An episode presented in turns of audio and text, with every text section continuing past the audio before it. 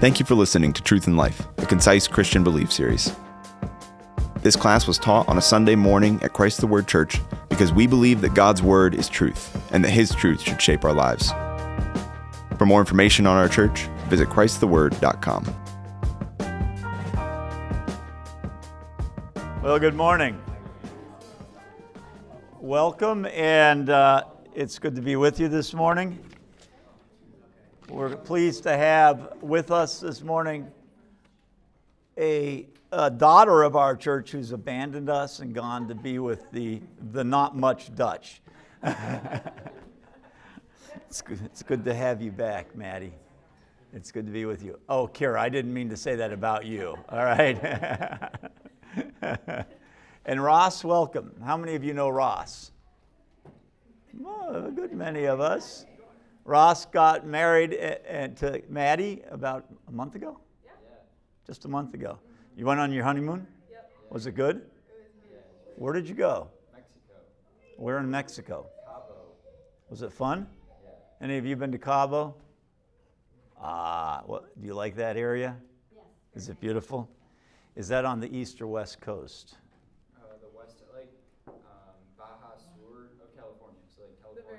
It's the very end of, of Baja California is Cabo? Oh, okay, uh, then I know where it is. Well, it's good to have you, and it's good to see Madeline looking happy. We'll be, we'll be watching to make sure she can. uh, um, this morning, we're going to be going through the second session of, uh, and I want to thank Sam, he's not here, but he gave me some, uh, some uh, a protein bar last time we were together, and that made me feel much better. so if you remember that. Um, we're, we're going to be going through the class, the second class in this module. Bob put this together, as I said, and taught it.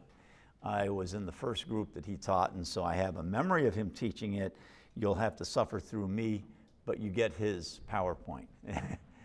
and he's a PowerPoint maestro. Not quite the PowerPoint maestro that the father of a young man in our church is. There's a young man, a young husband in our church whose father does PowerPoint all over the world. and uh, when, when they want to do, when Apple wants to present something, he'll do the PowerPoint and then run it for them at their at the convention center or things like that. And so uh, sometime I want to see his PowerPoint. this is Bob's. We're on the kingdom of God. The second week, last week, uh, two weeks ago, we talked about the covenant. God is a God of covenant. But in order to enact a covenant, you need authority. Authority establishes a covenant. It's one of the definitions of a, of a covenant is that it's sovereignly administered, a, an agreement sovereignly administered. And to have a sovereignly given covenant, you need a sovereign. And a sovereign means a king. So when we say that God is sovereign, which is a term that I hope we all are familiar with and, and love, that he rules all things, what we're saying is that he is the great king and everything is under his rule, and there's no part of this universe or world that's outside that rule. Pray for us, okay? Will you, David? Yeah, absolutely. Father in heaven, thank you for bringing us all here. I pray that our worship and study of you is glorifying and that we would have hearts full of fear and love for you. I ask this in the name of your Son, Jesus Christ. Amen. Amen. Amen. Thank you, brother. So we're thinking about God as king, and king requires what? Subjects. Subjects, a kingdom. Right. Thank you, Jeremy. A king requires subjects, like a father requires children, right? And so every name that God has implies some kind of relationship, doesn't it? I'm not sure every name, but many of the names of God imply some kind of relationship, and God is a king. Christ is a king, right? God is a king, and, and the Son of God is a king. And not just a prince, but a king, right? And it's one of the things that, um, that is a sign of the Trinity that the Son isn't just a prince, you know, in his incumbency, waiting for something, but he's actually a king. The Father is a king, the Son is a king. And so we're thinking about the kingdom of God. And as you think of the kingdom of God, do you think past tense, present, or future? Summer. What are you? What? Present. Present. Okay. Anyone else? Reese, were you going to say something? Think the future. Future. Anyone else think something? What? Future. How many of you think present? How many of you? Okay, hands up. How many of you think future? Why do you think future? Okay, and you said future. So Reese, you or Mrs. Dries, uh, why do you, Renee?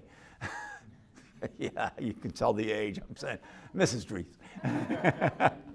Reese, why, uh, Renee, why would you say future? What evidence? I just always think of leading others to God, and you want them to be in the kingdom of God. Okay, biblically, do you have a. Okay, are, are you basing that on the Bible, or are you basing that on your thinking? I'm not. I'm not. I'm not being critical. I think you have to bring your own thinking into this. You, you, you understand what I'm saying? Is it. What would you say governs your thinking? I don't know, just years of being in God's word. Yeah. Okay. I don't know what shaped it, but Okay, but sir, you, do you think of passages that shape it? And Reese, I'm asking you as well. What? the kingdom of God is near. Well, that's that's kind of a yeah. Okay, that's a statement, right? Uh, biblically, d- do you have anything that would say future? Uh, David. Probably, I, I was thinking like uh, in Revelation it talks about Christ's thousand years. thousand year reign of Christ, which is, yeah, okay, so unless you're, and, and we get into all sorts of things with this that I don't want to touch, let, whether, unless you're amillennial and think that that kingdom reign is right now, you know, and that's probably what all these Dutch people think, and so we don't want to offend them, do we? And you're, we're not going to count you as Dutch, but you look awfully blonde.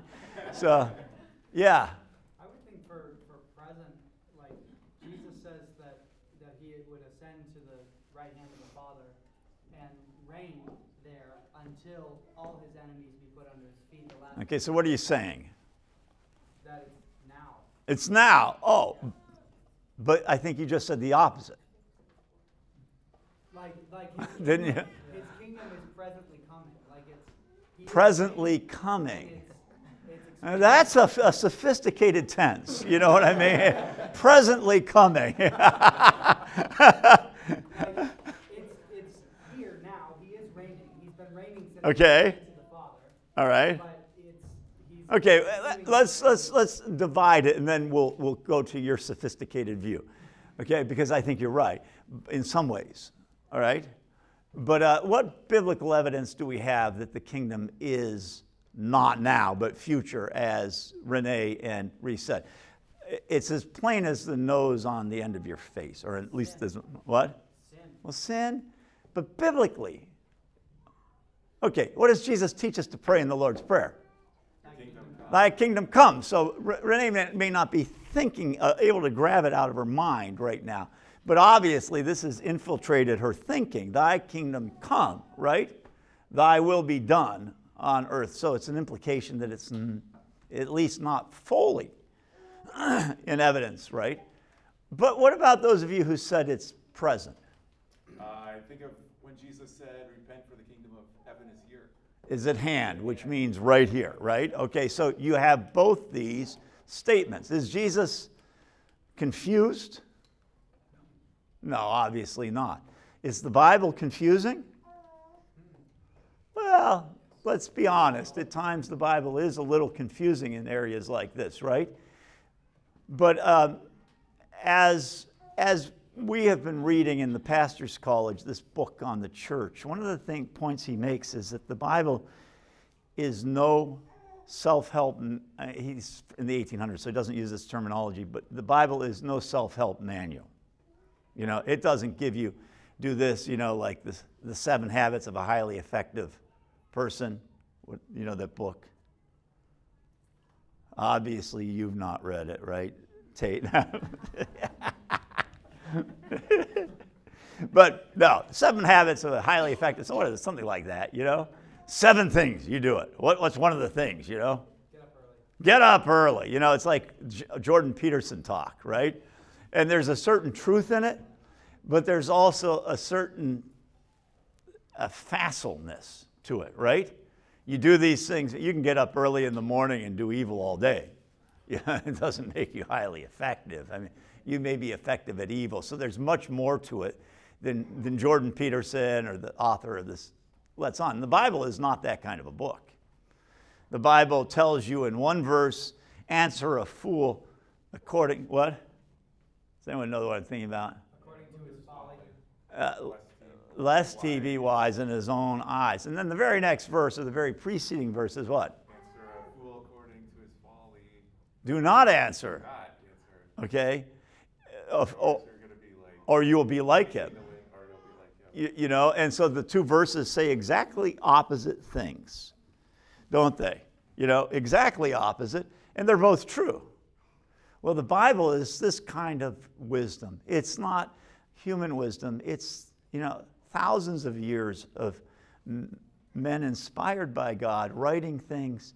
And when you read it, it's not going to be easy, and you're going to really need it to percolate as much as you're going to need it to, you know, be just a simple drink. In other words, how, I think I said this last time I was in here. How many of you have read Job recently? A few of you. Where did I say this recently? I know I did. I did. It's not easy, is it? I mean, it, the, the, the, the Bible is not a simple self help book. And so when we come to the kingdom, we have these emphases that are, it, it seems at least, somewhat at war with each other. So, what is the kingdom of God? There's a crown. This is Bob's artwork. There's a crown. Which is it? Both. Is it both right now? Well, probably not the wooden one now. Well, or probably not this one now. Right? You, you know what I'm saying? I mean, you, you have to say, wh- which is it? This world is the place that count uh, pure joy whenever you face trials of many kinds. So the kingdom of Christ is not a kingdom that's without the, the thorns, is it? we, we want to claim this now, and there is a certain sense in which we claim this now. But have any of you known people who've claimed this side so strongly that they've ruined their whole lives and have gone off the rails Christianly? No? I could think of a public example. A guy down in Florida who murdered the abortion clinic doctor. Okay. He's a, he's a special case, and so we'll leave him aside, but th- there are many more prominent. What is the, the, the gospel that you're going to be wealthy? Uh, you know, it's just entirely this. God doesn't want you sick, you know, God doesn't want you poor. God doesn't, and it's, it's a reflection of, of a view of the kingdom of God, isn't it? And so we, we, we face the question now we're talking about the kingdom of God and and when it is. And when John was taken into custody, Jesus comes into Galilee and he says, The kingdom of God is at hand, which at hand means it's right at hand. It's not like it's distant down the road. You know, it's in sight, not in sight. When you have something in hand, it's very different than having something in sight. In sight is visible but not there. In hand is in your possession, in your grip, right? So after John was taken into custody, Jesus started saying it. The time is not future, but fulfilled. It's a, a fulfillment. The kingdom of God is at hand. All these things shout that it's, it's current, it's present, don't they? That it's inaugurated as a kingdom. The place, it's at hand, it's close, and, and so Jesus says, the implication is we need, to, we need to understand the time. We need to live as though the kingdom is here. And yet, living as though the kingdom is, here does not allow us to deny this and embrace only this, or to embrace uh, uh, only this and not accept this. And that's an equal danger, isn't it? The, the idea that we only suffer and that there's no power and no glory and no victory in the church or in the Christian life, that the kingdom is, is, is an idea that has filled the, at least the American evangelical world for at least 100 years, 120 years. And it teaches us things like how many of you have seen the book series Left Behind? Okay, so you know the Left Behind series. Now it's based on a view of the kingdom of God. And the view is view that says that the kingdom of God is not here. And that this kingdom is the kingdom of the world and the kingdom of Satan, and it needs to be, well, we need to be pulled out of it. And at some point, God pulls us out. It's called the rapture. Okay, and we don't deny that God pulls his people out. But the question is are there several pullings out? Does God do an initial one and then a later resurrection? These kinds of things. And what this, what this one says is it gets bad, it gets bad, it gets worse, it gets worse. Finally, God pulls all his Christians out and it's just evil, only evil all the time. Some people may come to the Lord, but they're living in the midst of a world that is entirely at rebellion with God. Honestly, it does sound a little bit like certain chapters of Revelation, doesn't it? You know, when the beast is given power and and so and so it's it really is this kind of view that says if it's embraced as a as a as a logic for Christian life, it says we're powerless, we're victims, we can't expect to win. We're going to lose one day. We're going to be wiped out. But glory to God, then He comes in and He establishes us. Well,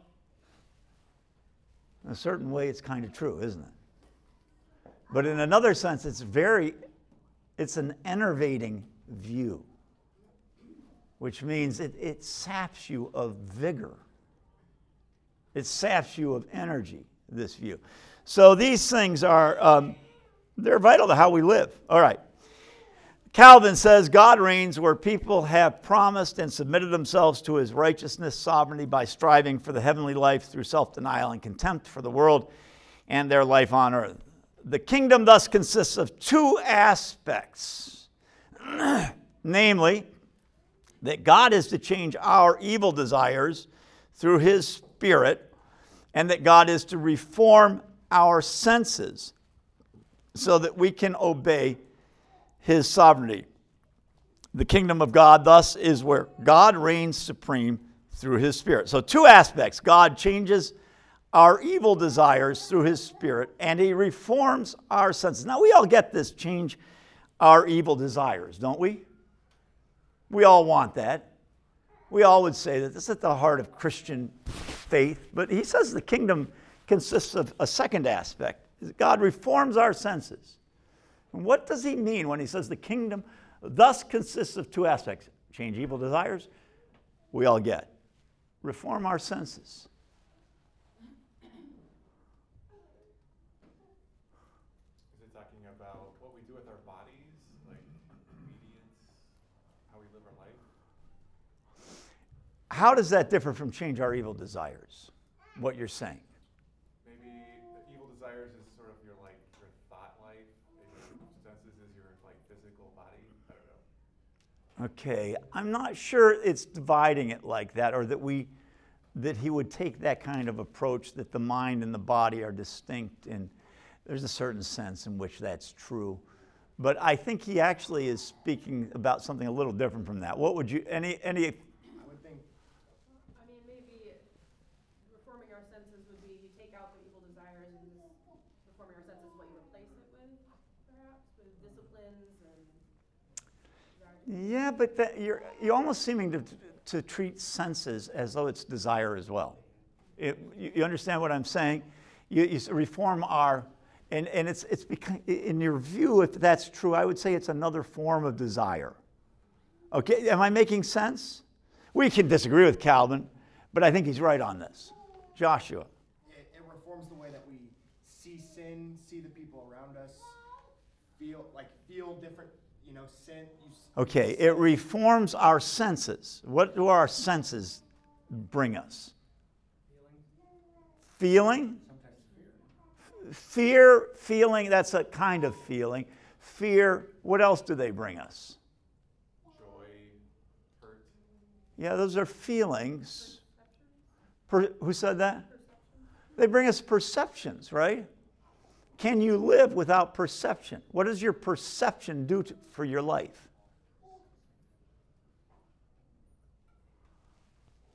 Tate, what is something that your senses have brought you to that is significant about your life?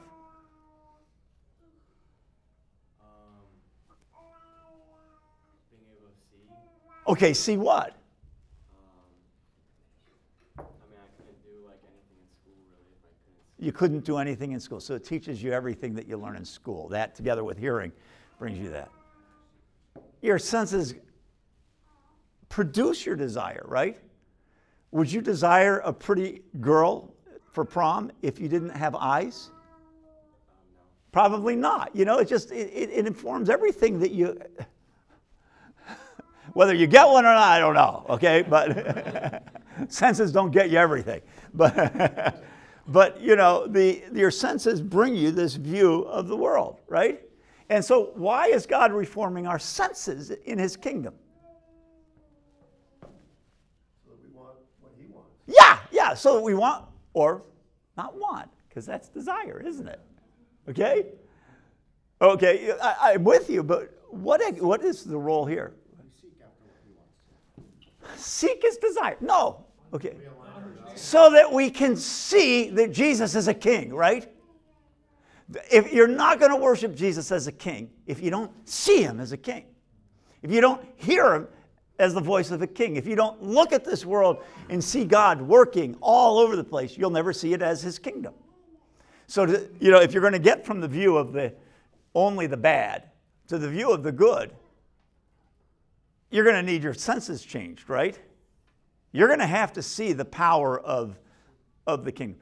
On the other hand, if, if you're only on one side, if you're on the side of money, health, and all these things, well, you need your God needs to assault your senses with the reality of this world that there is a sense in which there are many great Christians who are poor, suffering, struggling, and ill. Right? And so you need your senses to guide you in this, but your senses have to be guided by God. I think it's a great statement, okay? We need our senses reformed if we're going to live in the kingdom of God. Geerhardus Vos I just wipe that smile off your face now that you have a Dutch last name. a Dutch theologian who lived, uh, who lived in the United States, wrote to him, Jesus, the kingdom exists there where not merely God is supreme, for that's true at all times and under all circumstances. So God's never stopped being a king, has he? So, why does Jesus say the kingdom of God is at hand instead of that it was here a thousand years ago and it's still here? Well, because, but where God supernaturally carries through his supremacy against all oppressing powers and brings men in their wills to recognize that God is. So, this is the senses. To recognize that God is supernaturally reigning and accomplishing his will which is something that, that suffering teaches us. We go into suffering, we look at it from the outside, and we say, ah, this is garbage. This is, you know, this is against God's will. But we go through suffering. How many of you have suffered in some way recently that's been strong? Has it taught you anything? What has it taught you? It's taught you that God can bring good out of what your senses say is evil, right? How many of you have learned that? You know, you can't suffer as a Christian. You can't suffer in this world with equanimity, with praise to God, unless your senses are reformed so that you see that God is working and that in everything, because God is a great king, all things work together for good for those who love God and who are called, in other words, those who are the children of the great king. Right? You're a child of the great king. Everything is to your good. It's hard to see, isn't it? unless you're young and in love. And then everything seems nice, doesn't it? Right? You know? But there will be the days when the baby dies or there's a miscarriage and these things. And at that point, that's when the real test is do we believe in the kingdom of God? All right, kingdom of God is the coming of King Jesus. This is John Frame, the author of the systematic theology that we're using.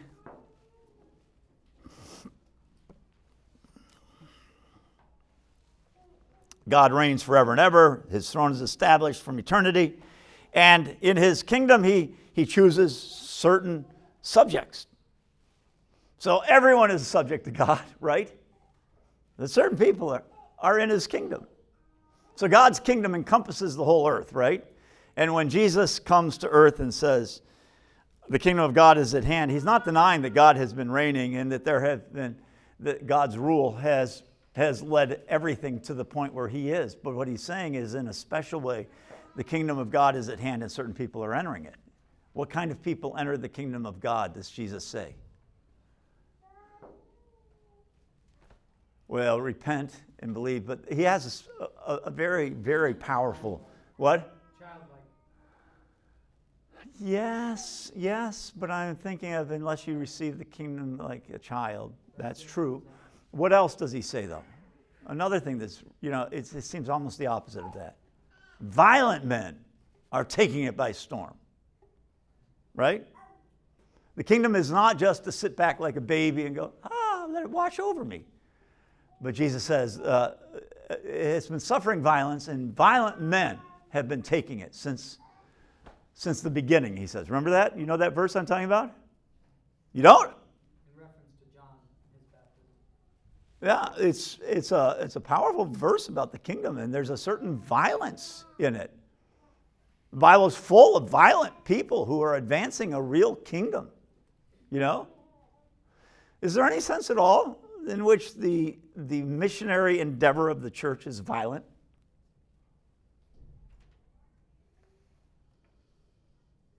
Do we go into the world with violence in our hearts as missionaries, as people who are trying to win the world. Would you think that would be appropriate? Abby, what do you think? Is it appropriate to go out and to bring the kingdom of God with violence? I'm not saying gunshots, violence, though. There's a certain I don't know, manly vigor to it. You know what I mean? I, I mean, aggression, yeah, aggression would be part of it. Pa- what, what do you think? I, I didn't hear. Godly zeal. Do you think that's true? Necessary? To a certain extent. What extent? Who, who, who would answer? Who thinks there's a certain extent to which we should be zealous and violent? forceful. Think of our hatred towards sin uh, in our, especially in our own lives, but that of our families, and and then also going forward into our communities. Like we, we ought to seek reform and to seek men to follow God uh, and to, to honor Him and to glorify Him in the way that they actually live in their actual obedience. Okay. Yeah, I think hatred of sin is one, one clear area. And so you have the examples in the Old Testament, many examples, but the most famous is Phineas, right? Where Phineas is, is uh, a descendant of Levi, and the Israelites are in the plains of Moab, and the Moabite women are coming down, and they're, they're attracting the Israelite men to their idols by their favors. And uh, and then this uh, leader of the Israelites comes with a Moabite woman right into the tent as the whole group is, uh, all of Israel is gathered, the congregation is gathered to mourn because God's judgment has fallen, and they're together, and a plague has come. And this guy goes into the tent with a Moabite woman, and Phineas takes his sword and runs it through both of them, right? And from then on, that man is, and his descendants are set aside by God in a special way to serve Him because they saw the kingdom of God as having a zeal, a violence to it.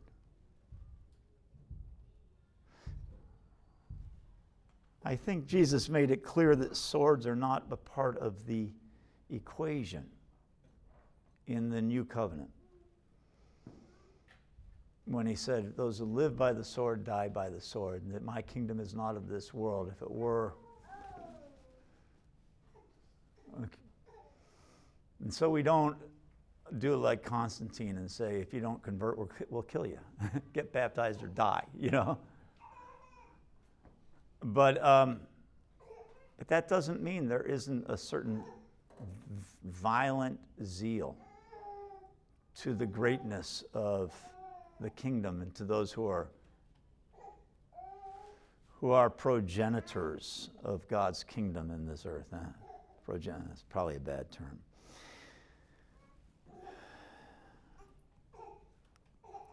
And so God says when Israel wants a king, why did you need a king? Right? Samuel, the people come to Samuel and say, Your sons are bad. Why did you want a king? Haven't you been taken care of by me since the beginning? And you haven't had a king like the other nations. But the Israelites say, Give us a king like the other nations, right? Why does God say to the Israelites that he is unhappy with their desire for a king? God is their king. He says, I've been your king, right? Thank you. And and yet the people have been unsatisfied with his kingship, haven't they? And so he says to Samuel, God says to Samuel, they haven't rejected you, they've rejected me. So God is a king, but we like to vest our trust in earthly kings, don't we? And, and we, we view the kingdom of God as like the Israelites. What did they find lacking, do you think, Summer? What was lacking in what God had done? What did they think they were going to gain? You know what I'm saying? They said they wanted a king like the other nations. Yeah, but They wanted to be like the other nations. in what way, though? What are they missing? Power? Security. But are they, are, I'm I'm asking the question, they want power and security. I think those are, They want something they can see and physically touch and have somebody who's physically there over them, not God that they can't see. They, they wanted it to be easier. They didn't have to use their senses to. but God said when you get a king, it's not going to be easier. You're going to have to be taxed. You're going to, there he's going to, you, you know what I'm saying? Even, even they could see that the surrounding nations had fiercer taxation and more slavery. And you know what I mean? They're, they're not stupid, the Israelites. And so they know that these things aren't going, you, am, I, am I making It's sense? Easier, they don't have to exercise faith. They just, like, do whatever their king says. They're going to have to exercise their senses in a new way, like, like Calvin speaks of, right? They're going to have to see that God is actually ruling. Instead of saying, well, you know, it's up and down and good and bad and who knows. But to recognize that God is working throughout it, which is always the challenge, isn't it? How many of us think God is ruling in Washington, D.C. today? Do you, you, you know, do you think he's ruling in Washington, D.C.? Yes. You do? Yeah. When these evil people are allowing the, yeah, I, I, he sets up evil rulers to punish an evil people. What's that? Leaves them to their sin, or so he's ruling. He's ruling through Nancy Pelosi, through that, that governor of New Jersey who said you can kill your babies up to a month. Murphy? God is ruling? How many of us think God's ruling through Murphy? Well, I mean, it's a hard thing, isn't it? Yeah, Jeremy? So what's he doing? Just looking at Chronicles, you know, you go through from Jehoshaphat to the next one, the next couple are bad. There's, Yeah. in Judah in particular, there's good and bad, good and bad.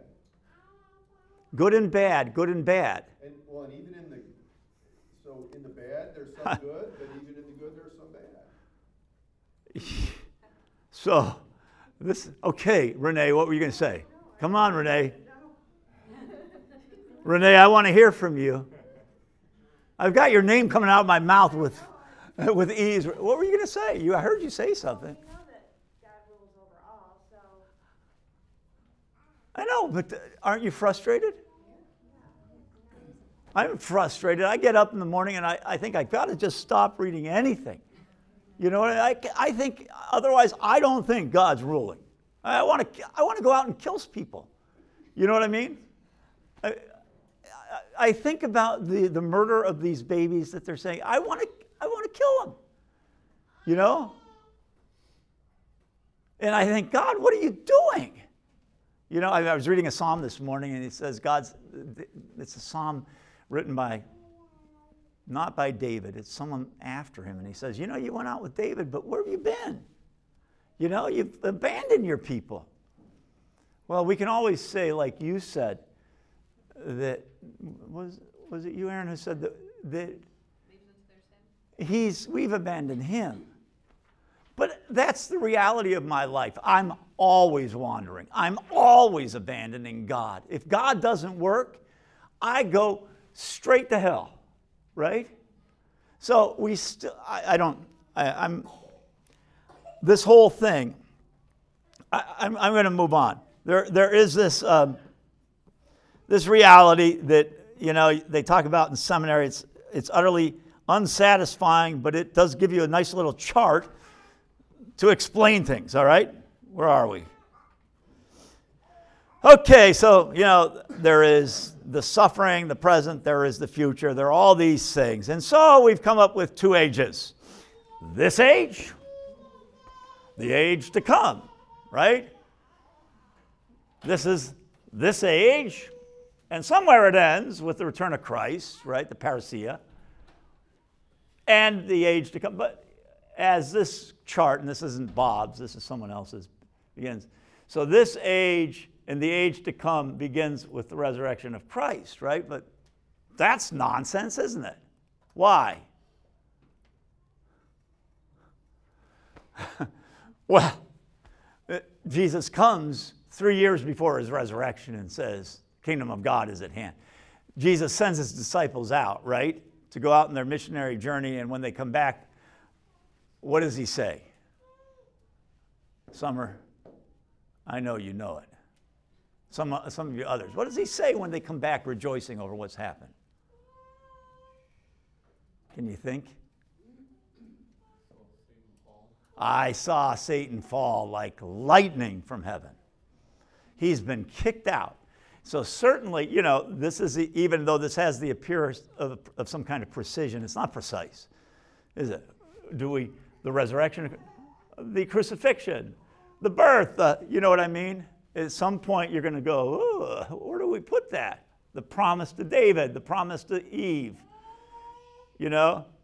So, this is the thing. And, and what we have is this age, the age to come, and they overlap. Now, this gives us the nice feeling that there's a finite beginning of overlap and end of overlap from the resurrection to the parousia, the return. I don't know. You know, I'm not going to state it that clearly, but that is the way it's described the already and the not yet. The kingdom of God is the already and the not yet. It's already here, it's not yet here. And that's true. And it nice, leads to a nice chart, but it's, to my mind, it's not a very satisfying explanation of this. I think this thing can, can't be explained with charts, it has to be lived in your heart. Uh, you know, you have to understand that it's here and live as though it, and you have to be hope. Because if it's here, what's the use of hope, right? And so we have a hope, and it's and a hope is something that's not here, right? But what does faith do?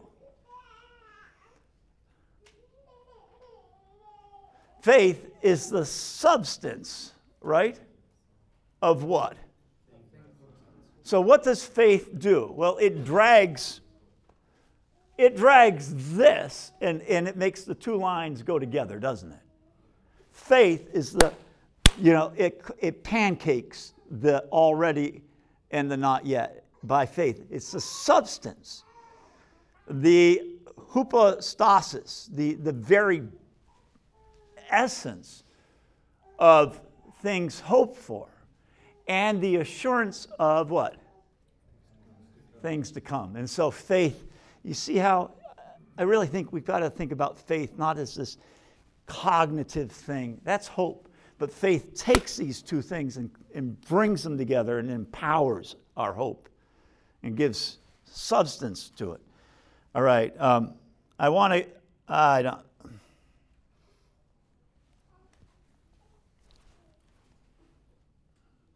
Uh, two minutes. Okay. I want to, no, I'm not going to. It's not worth it. Luther started a distinction